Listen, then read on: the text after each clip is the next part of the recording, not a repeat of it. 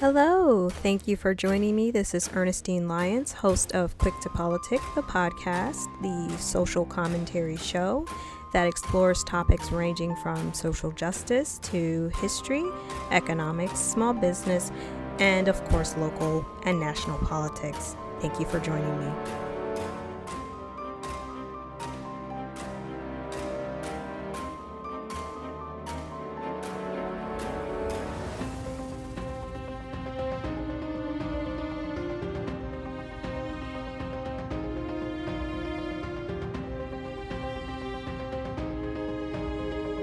Everybody, and welcome to Quick to Politic. I am your host, Ernestine Lyons, and uh, this is the local politics um, info uh, information show. And we also delve into contemporary issues ranging from, you know, more local things to national politics and, you know, just, just economics, history, and everything in between.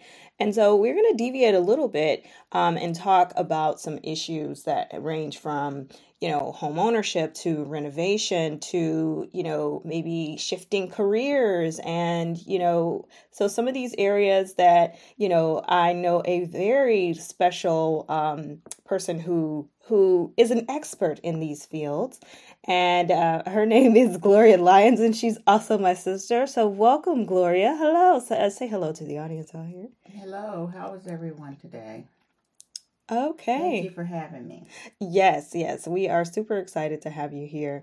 And um, so, what I want to do is um, ask you to, you know, just tell us a little bit about yourself and, um, you know, introduce what you do, who you are, and uh, all these cool things that you've been doing all my life. And I just have to say, Gloria is the best older sister ever.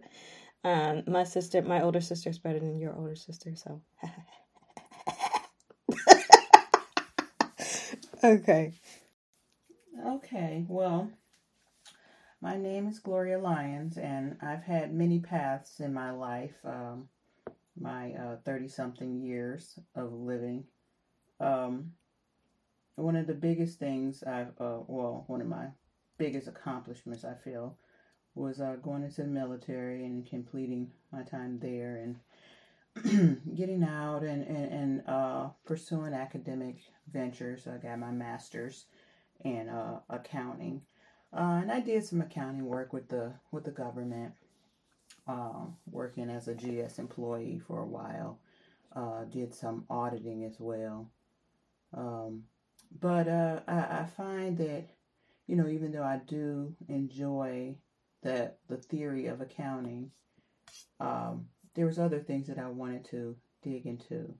Uh, like I've always been a big lover of um, beauty, specifically hair and braids. Mm-hmm. Okay. Well, we'll make this interview quick. Okay, so you were telling us about the creative things and the, you know, just the art, artistic side of you, which, you know, Gloria has always been a world-renowned artist um, in the Metro Detroit area. Uh, in my mind, you know, because, you know, in a little sister's mind, an older sister is like is doing far more things than I think that we we give ourselves credit for. So, um, you know, you you were you were telling us about the the creative side of yourself that has kind of led into, you know, um, where you are now with. Um, so tell us about when you found your historic home um, in Indian Village. I won't say where. Um, and uh, you know, you you decided to start this journey to renovating this home and making it, you know, just just this beautiful little mansion. It has evolved over the years, and so now it's leaning more towards um, home renovation, redesign, and um, know, just uh, just rehabbing and, and, and restoring historical aspects of homes and and so this kind of uh, came about when um, I was at a point where I was looking for a home and I wanted to uh, relocate back to Detroit. I had been kind of all over the place with the military and even outside of the military, just kind of all over the place, uh, different states and stuff. And so um, I wanted to relocate back to Detroit and um, I was looking for a home, and it was kind of like that era when when the tax auction was not quite really uh, paid attention to. Uh, there were some people that were savvy to it, but not not so many as now. And uh, it definitely hadn't gotten uh, national attention or international attention. And so um, I got on the, the new website and was attempting to make a purchase. Mm-hmm. And uh, I had found a home. And to be honest, I, I wasn't quite sure where it was. And I had drove by once and I, I didn't really like it. I, I for, uh, for some reason I didn't really it didn't really stand out to me. And I find that this happens with properties that I buy. Uh, they don't really stand out to me at 1st Mm-hmm. And then um, I made a little list of uh, the properties that were coming up on auction. And uh, when auction day kicked off, I got on there and I I was wa- I watched the the houses I had marked and uh, that property was one of them. And so it was kind of like it was lower on my list, but it was one of them. And I had noticed that all of the properties that I really was paying attention to, they had went for well above uh, my price range. And so uh, I, my attention was turned to this property. And uh, luckily it was because uh, it almost ended like uh, an accidental buy. It was like, oh, well, I'm not going away empty handed. I'm just going to bid on something because a house is a house. And so I bid on this house. And uh, as the auction went on, I noticed no one else bid. It was like nobody else really paid attention to this house. I didn't have any any any um, um, people coming to uh, to counter bid mm-hmm. me or anything like that. And so it was like this house just kind of went under the radar, or maybe it was something that scared people away. Um, because those houses are pretty big, so you know, for those of us outside well, the, of this area, there were other um, houses in that area that went for bigger, way more. Mm-hmm. So um, I'm not 100% sure. I do think that some of the things in the house scared people away because they didn't really know how to address it. But when it all boils down, a lot of the things in the house were not as major as people kind of like thought they were. Um, I think a lot of people on that auction back then were looking for quick fixes and quick flips versus um, versus something that was like a little more long term or whatnot. So anyway, I bid bid on this house and nobody else bid, and so I ended up winning this house and it was kind of frightening at first because it was like, oh, well, did you win a house? Mm-hmm. What happened? It, is the auction over? Is it mine? Right. And so uh, I uh, went downtown and paid the little money and got uh, the temporary deed, and then they said the real deed would be in the mail and all this, and there you go, it, it was done. But um, I was still um, like one foot in with a living or uh, relocating back to Detroit, and the house did need substantial repair. I mean, like it was on a knob and tube system, so it needed all new electrical all new plumbing, all new HVAC because it's the existing boiler system was just like non-existent. It wasn't even there. Uh, and there were some damage, you know, from scrappers and things like that. Uh, but structurally, the house was still a beautiful home. So, right, you know, once those things were replaced and put back in there, they were expensive but you still came out right side up with this uh with this house the value continued to increase and so uh even though i spent a substantial amount of money doing a lot of the things that i've done so far um it's still right side up I don't know, two or threefold. Um, so I mean, like it's still a good investment. Um, so uh, anyway, uh, it's been a labor of love trying to relocate from. Uh, at the time, I was in Texas and uh, back to Detroit, and and just trying to figure out how to do this properly because it really wasn't a situation in Detroit where there were many investors doing uh, um, distance renovations or anything like that. You know, getting contractors and stuff to take care of it while they're out of state and all that stuff. Right, because this was like right around what 2009, um, right when the financial crisis happened, and then you know maybe two two years after. Mm-hmm. Okay. Yeah, it was around that time frame after the crash and stuff. So, I mean, you didn't really have like the market just wasn't ready for it. It didn't. Uh, it didn't start really happening until closer to like I'll say maybe 2014 or something like that, when it wasn't really recovering. But you know, people were looking for ways to make money, and um, they started identifying Detroit as one of those places because there were so many houses that were on the auction, and uh, they were just sitting there being destroyed. Um, and you can pretty much at that time get a house for five hundred dollars, and nobody would bat an eye because there were just so many nobody was there was no competition to come and encounter bids so you know you could get a house a thousand starting bid uh, 500 to a thousand and it was a done deal. But it was still a matter of renovating being that there was so much destruction being done to the city um, from scrappers and people going in houses uh, gutting them and, and, and taking things out just because it was it was pretty much a free for all. There were so many houses, you know, who could stop them? Who could stop them from going in and causing thousands of dollars of damage for maybe a couple hundred dollars worth of profit in in copper or wire or something like that. So anyway, this house was a victim to that, but it still was a beautiful house. And after I had uh, purchased it and it was actually mine, you know, I held on to it for a while trying to make sure I uh, trying to make this relocation back to, to Michigan, but that was difficult because it was at a time where Michigan was at a low with mm-hmm. employment and like um, among the worst in the nation.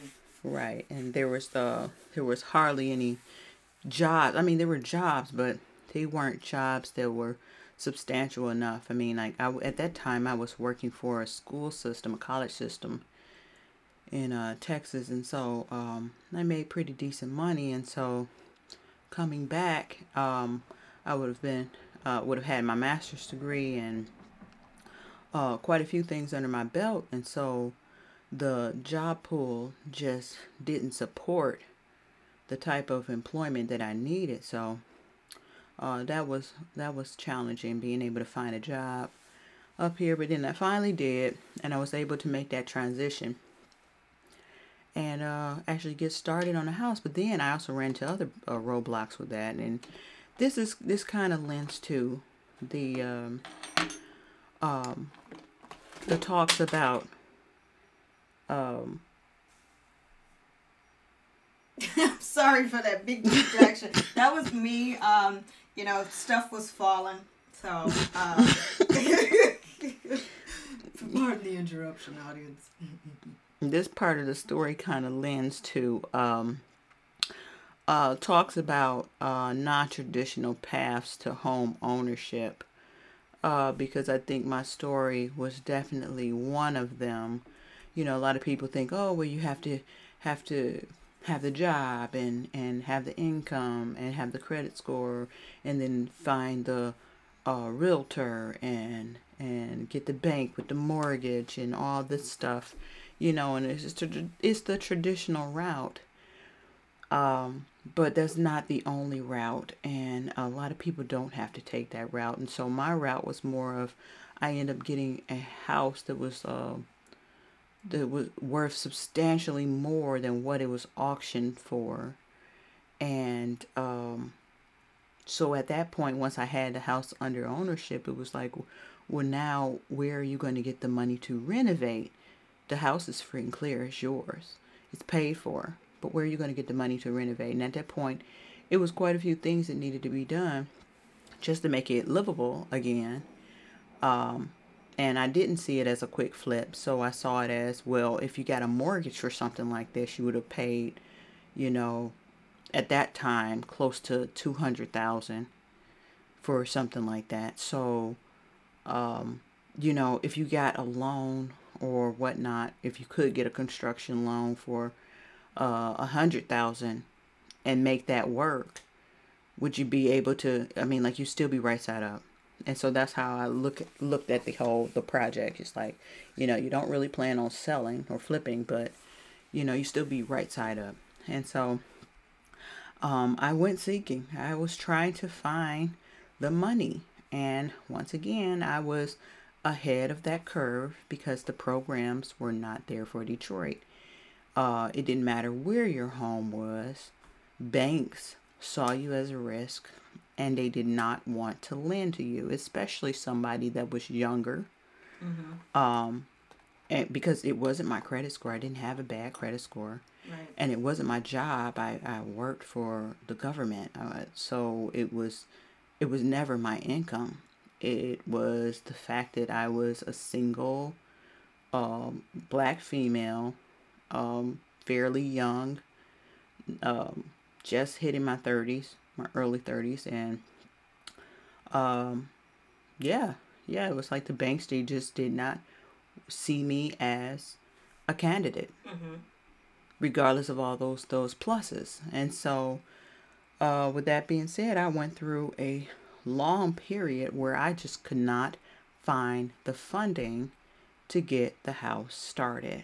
And so it was really just a secure and hold on to it game. And so at one point the roof started leaking pretty bad. And uh you know, if you don't have the money to get the roof done, you know, it's not like sometimes it, it would be difficult for you to finance a roof with a company that's going to charge you some ridiculous uh, uh, some ridiculous interest rate when you could have gotten a construction loan and just did the whole thing. So it's kind of like uh, for for a lot of black people and um and um and predominantly uh uh in areas that are predominantly like um, um, um, ethnic cultures and maybe even the um, the economic uh, outlook of that area is not that great it's hard to make a transition to be able to fix up your neighborhood and increase your home values and and right. start cre- increasing wealth and, and, and, and like buying small businesses and, and, and um, a commercial property to kind of start that income coming in. It's hard to do that when you don't have the lenders. Right, right. There's a lot of barriers to entry for, you know, just a, a lot of, you know, this is something that I don't think people realize and that when you do, when you're African American in a predominantly African American, you know, uh, neighborhood or area, people are going to be skeptical about lending. Right, right. They they they they're skeptical and sometimes unfairly so. You've even you've even been redlined mm-hmm. right out of uh the pool for candidates for lending. I mean, you take this house in Indian Village. Indian Village values have never dipped below a certain level. Um, even at its worst, uh, Indian Village was valued substantially higher mm-hmm. than the surrounding areas uh, in um, in Detroit, in the heart of Detroit. So when it when it all boils down, when banks are looking at that, how could they say it's not a value? But I I got a lot of dis- uh, discriminatory kind of like a um uh, actions happen where it's like you know, appraiser would come by and tell me my house was only worth 40,000 mm-hmm. when no house on the block was worth less than 150,000. Mm-hmm. So how is that even possible? But um, you know, you know, you have people that say, that says, "Well, you're in Detroit, and Detroit is majority black, and you're not, you weren't worth um, this so-called risk, right? You know, because you're in a certain pool." You know, it's not even looking at the individual anymore. It's looking at this pool of people, and you're just one of them. And so I went through that a long time. and then um, people started to see that that wasn't working. Right. Um, and I don't even think they started seeing that that wasn't working for the right reasons.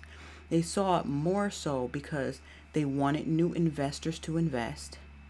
And if you said that that pool of people from that area weren't worthy of um, investing in, then the new people that came in wouldn't get in would wouldn't get that money. Mm-hmm. They wouldn't be able to, to renovate. They wouldn't be able to redevelop.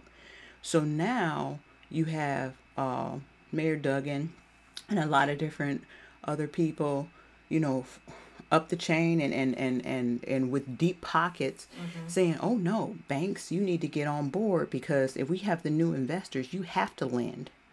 They will live in this area and you will have to lend." And that's exactly what happened as as um, they started attracting people from the uh, from outside of Detroit into Detroit. You know, they started changing the game with the lending. Right.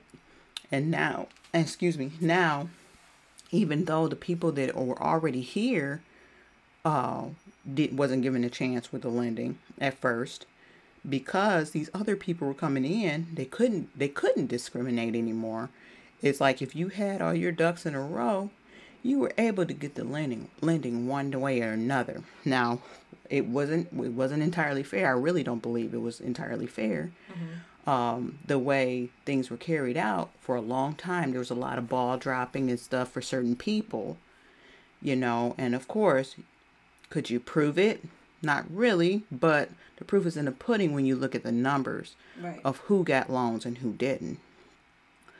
And so, um, you know, but with, with with perseverance, eventually I was able to get some funding to get the thing started to to get the project started and that's when i was able to start making those real repairs and right, right. and actually get into the part of making things pretty Right, and I just I just want to comment and note here that Gloria is a veteran, a Air Force veteran, and this is also something that she's dealing with. So sometimes I don't know people people want to put this like, oh, you served our country, so therefore you come back and it, things are going to be easy for you, but it's it's not. So it's it's almost like you know, why is it so hard for people who go off and serve as well?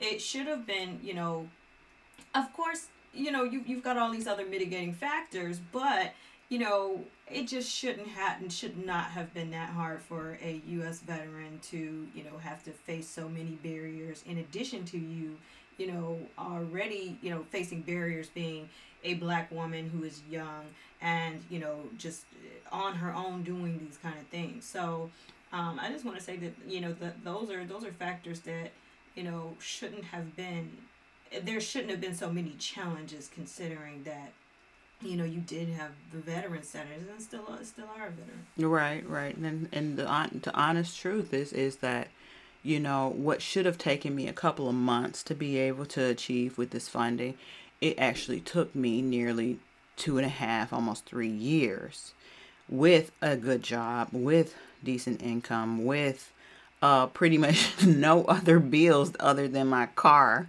Right um yeah and and and and pretty it was just it was it, the, the the credit score and and all you know it's like wow how how could you even even the asset i owned my house free and clear. Mm-hmm. why could i not pull out equity? It just made no sense especially when the equity was there. Right. It made absolutely no sense and i mean like when all when you take all those factors and you boil it down it really just came down to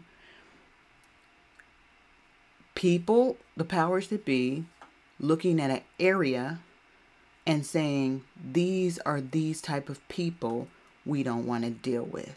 And that's it. Right. that's it. So um, i did overcome that that hurdle. And of course there was many many more you know with an old house and renovating and all those things you know you you you uncover one wall and you find all types of stuff in there mm-hmm. you know and there there are risks with uh, renovating and, and, and, and rehabbing houses but i mean like you look at detroit detroit is primarily old stock it's primarily old homes you don't have a lot of new construction in Detroit. I mean, like it's it's coming along Right. and it's developing, but for the most part, there's tons of old homes that need love. And so, uh, with my old home, there was a lot of things to put love on, you know, and and and um, and I I, I kind of call it lay hands on and and, and make new, well, not necessarily make new, but shine up, and uh, and refurbish and make pretty again. And so, uh, that's what I've been doing here and there, you know, just uh um, one room at a time, one area at a time. Um, and uh, that kind of uh, led me to um, back to school, if anything. Um, Right, right. So it's it's like you know you started off in this in this world of accounting and finance, and then you shifted because of this this love of renovation, and you've always had this creative you know kind of underlying part of you that you know wants to build, wants to create new things, and so now you're able to apply that into you're right now getting your residential builder's license. And so, what made you decide to take those decisions? Was it just because of the house and the love of the houses, or the fact that you know this is your true creative side, really being able to to come out and thrive? Well, um, I've always been a, a lifetime type of learner, and I've always been more of a DIY than than hire somebody to do it type of person. And so, um, you know, with the house, there was so many things to do, and uh, there still are a lot of things to do. But um, I figured out early on that if you put all the power in other people's hands, it doesn't always come out right. Nobody will will care about what you own more than you Right. um, if anything, you know, especially in the world of contracting, it was like, you know, there's a lot of predatory stuff out there. And so, like, you know, you have somebody come in and give you a bid for uh, $10,000 for replacing something or tearing something out and making it new. But if you don't know anything about how that house is constructed and how what steps it takes in order to create that new thing, you're just throwing money down down a dark alley. I mean, like you have no idea where those dollars are going and you really don't know what it entails and and what what they charged you 20 I mean $10,000 for really could have realistically cost you $2,000 right. or something like that. If, like say for instance you were able to do something on your own or you know if you some in some cases if you just knew more and knew that they were pulling the wool over your eyes i mean like you probably would have saved money too um, so um, with that i learned early on that i'm going to have to do some things especially when i could not find the funding mm-hmm. when i couldn't find the funding it was like okay well you got to fix something but you can't fix anything if you don't know anything. Right. Right. You know how to paint a wall, but how do you fix the wall first? And so, um, with that, uh, I started going on YouTube and going online. The YouTube University will teach you everything. Well, not everything, but it'll teach you a lot. And so, with that, digging and researching and starting to learn more about houses and how they were constructed a hundred years ago, because my house is a hundred years old, it's always like com- compared to new construction now, there's a big difference, and so you need to know that difference. And um, you know, I just started picking up all this stuff, and and it wasn't just what HGTV taught you. Uh, HGTV will teach you how to make a house pretty, but won't necessarily teach you what makes the house stand up foundation. or what makes the roof stay in place and not cave in. And so, with that being said, I realized that I wanted a deeper understanding for these things. And so, uh, all these beautiful designs and stuff, I would squirrel those away, Pinterest and and and uh, little folders and little notebooks and all types of things, and taking pictures and and you know all these little project boards. But um, I decided to go back to school, and uh, this kind of lends to being a lifetime learner, especially one that was pri- pre- previously in the military and having a Montgomery GI Bill at my fingertips. um, I was able to do a lot with it. I, I was able, able to get a master's degree, plus go back to school, community college, and finish an associate's in construction management, which also gave me um, the classes I needed to sit for a residential builder's exam. Um, so it that that really kind of put me in the right area or the right the right mindset of, of really knowing what it takes to build a house and what it what it takes to renovate, you know, a house from that time period because everybody doesn't know uh, what they're doing when they come into an old house. Right, right. And I didn't know you had a degree in construction management. Okay. The associates, uh, I completed the associates program. Uh, I haven't quite applied for. I haven't quite applied for the graduation because, you know, it's just like I, it that wasn't my goal in the first place. My goal right, was, was, really Mm-hmm. Right. My goal was really just to learn. And so that was never a priority. And, and then on top of that, when I completed the classes I needed for the residential builder's exam, it's like, I could care less about this associates. Mm-hmm. I have the classes I need to get the license. So, um, with that being said, um, I should have already taken the test, but um, I've been studying up and, and getting back on track. You know, COVID kind of derailed a lot of stuff uh, when it came down to testing and things like that, and it just kind of like fell to the wayside because they were closing everything. You know, right. um, but now um, I'm I'm kind of focusing myself again, and um, I'm going to sit down and t- test uh, pretty soon and try to get just get get passed so that I can go ahead and um and get that license and not only renovate my own home but go forward with uh with other uh, development projects and you know um, uh, the same way I got my home, I was able to buy a commercial building. And I haven't quite got started with that either. But I mean, like, it was just, you know, uh, I found that this is something that I enjoy doing versus what I was doing previously, which was auditing work. And, um, you know, even though the numbers and stuff was my first love, and I, it still is. Numbers are everywhere. Numbers are in construction. They are in in building because if you don't build your budget out and stick to it and make sure that everybody gets paid, you'll be in a world of trouble. You know, and so when people have businesses like this and they don't have the accounting straight and they don't they don't they don't make sure their books are held and uh, if if if ever the um, the construction board comes back and says you're being audited, we need your books, and you don't have them, you have a problem. You have a big problem. Uh, you have a big problem if if uh, subcontractors and and things don't get paid because now you have liens on your property and and with liens on your property you can't sell your property. You can't flip your property. They can take your property. So um, you know the numbers is always there no matter where you go especially when it comes to the the amounts of money that's passed hands when it comes to real estate. Um, so, uh, with that being said, uh, this shift, I don't see this as a drastic shift. Uh, maybe in the actual daily works of it is a drastic shift. However, it's still touching in the financial realm uh, real estate will always be in a financial realm because mm-hmm. there is so much money being passed and exchanged uh, between two parties.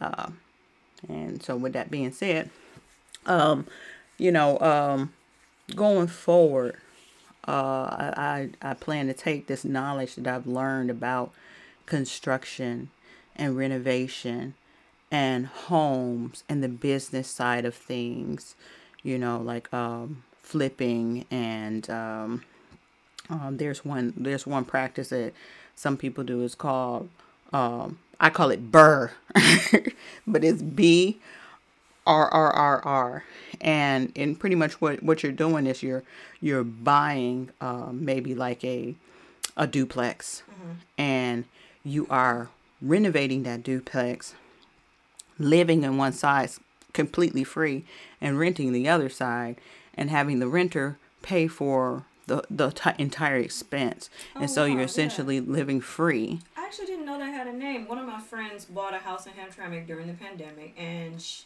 like people bought the it was a duplex, you know, the side above her, and they were more than happy because people were looking for homes at that point. Um, especially a lot of folks who were just like, well, um, we need somewhere to be because we got to hunker down for the next who knows foreseeable future. So um, yeah, I'm glad to know that it has a name. Right. Burr. Right, Burr. Um, and there's a lot of a lot of ways that people start to amass like their um their catalogs of properties. You know, um, you you have a lot of people, and it's starting to become a popular thing where you see even Instagrammers out there talking about how many doors or how many sets of keys they have. Um, and um, they're investment properties. They are houses that they're they're either flipping or fix and flip and then rent. And um, you know, there's there's money to be made in real estate always. People need a place to live, but they also want to live somewhere nice.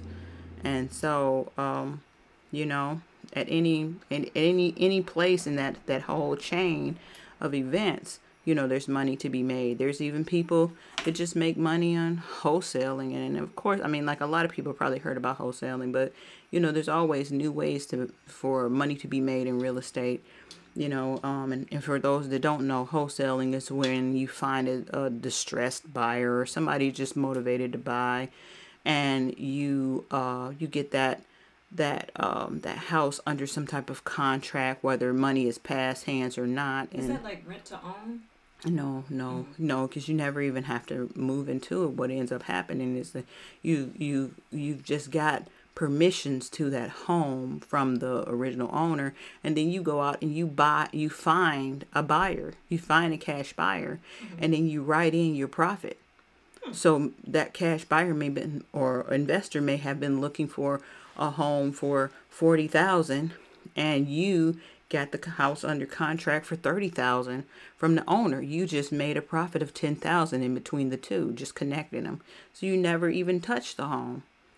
Um, so, but that's, that's something that's popular. You know, people, some real estate people are throwing, uh, throwing that wholesaling in the mix just to make the extra pocket change, you know, and some people do it full time. And, you know, some people find their properties that their their keys that they have on hand where they're renovating and fixing and flipping or fixing and renting. And um you know, that's that's kind of where that's kind of where I'm I'm headed with this um this journey with renovating and and and design, but I also have a love for historical preservation and historical renovation and sometimes that that doesn't marry up with a fix and flip because it's more expensive to renovate a house and um, uh, keep it keep it true to historical uh, how, how things used to be mm-hmm. you know um, a lot of the the historical building is higher quality uh, materials and the construction is well done and it takes time. And nowadays everything is prefab put it together boom boom boom done. And uh, so those are two different animals. And so I, I just as i go forward i recognize that and i try to find a way to blend the two where it's still economical it's still efficient because you always want your house to be efficient. Right um, and uh, at the same time, you don't lose the history, you know, because Detroit has a lot of homes with a lot of history and a lot of great architects that have built things um, that you don't see anymore. You just don't see it anywhere. And um, you don't want to lose that. Right, right.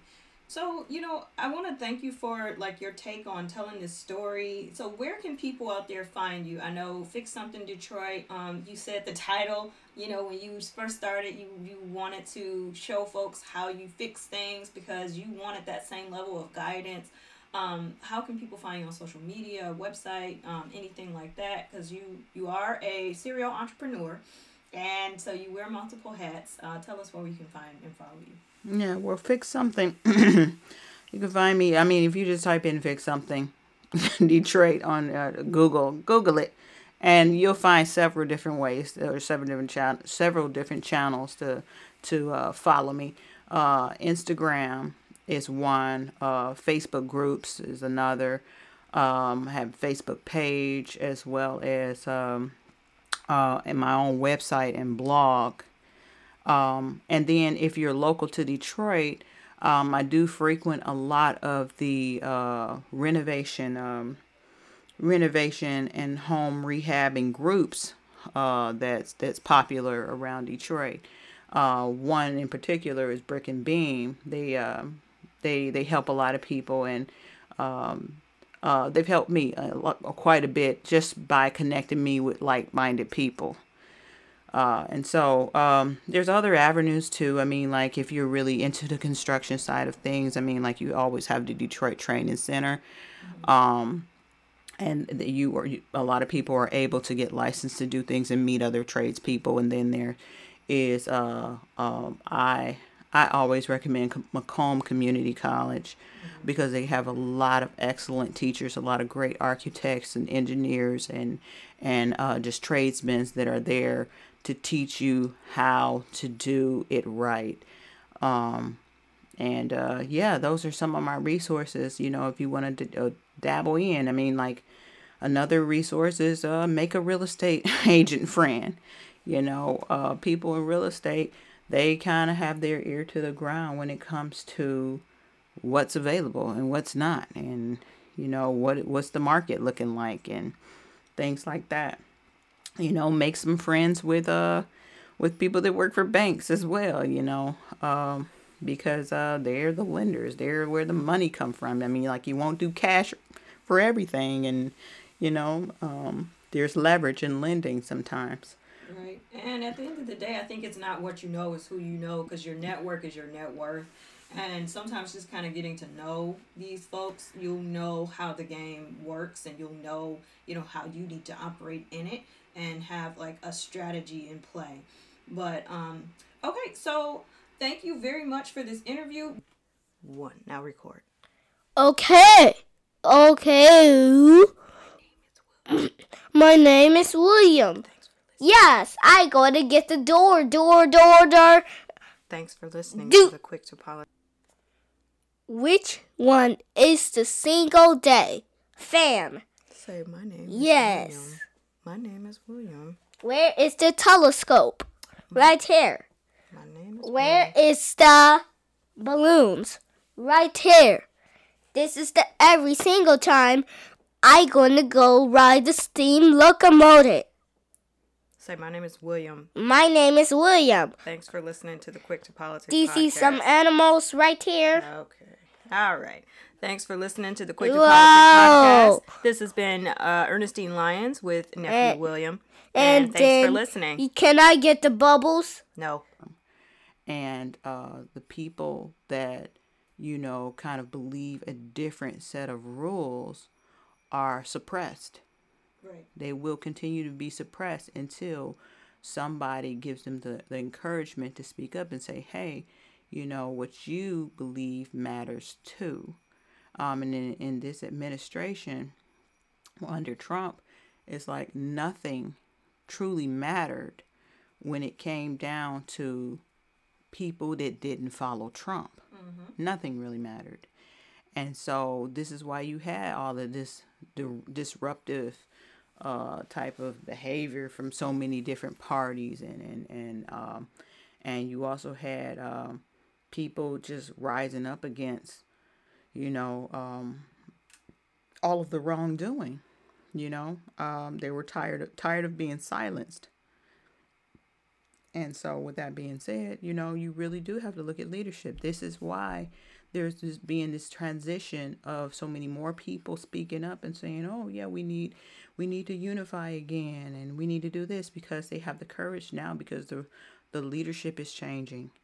They have a voice now. Mm-hmm. You know, um, when you have, like I said, when you have so many people following the wrong side, you know, the people with the other with the other perspective, they don't have a voice, you know, uh, or they're silenced, or they're they're belittled, or they're, as you've seen in, in the Trump administration, they are uh, ostracized and demonized and you know uh, he goes on the, tw- the twitter rants against them and, and you know it's just this is how it is. That's how it is you know? Uh, it doesn't have to be that way but um, the right person in power is, mo- is really important it's really important. And so hopefully with uh, going forward with biden um, you know things will change. I, I, nothing will ever be perfect mm-hmm. from any administration but um, it should be administration that respects the country and res- respects the people that live within the country you know not just a few a minority. Because when you look at it no matter how you spin it the trump supporters were a minority right Right, and this is something that like even other political friends are just like they don't represent everybody, you know, white. They don't represent everybody who feels, you know, like the rural, you know, maybe less college educated voice is not being heard. And so it, it was just like a fringe extreme voice, but it is a voice that, you know, is growing in momentum. And so, you know, even though they don't represent all voices, they're a voice that you know i think this moment for people to take such drastic action it does point to a need for like really really deep systemic change. So and with that i want to thank you so much for being a part of quick to politic and joining us for today's episode. And we enjoyed having a lovely talk with you. So once again this has been gloria lyons and uh, ernestine lyons on Quick to Politic. What the heck happened to the audio? All right. Oh no. All right. Well, thank you for listening. All right, everybody. Okay. Bye bye.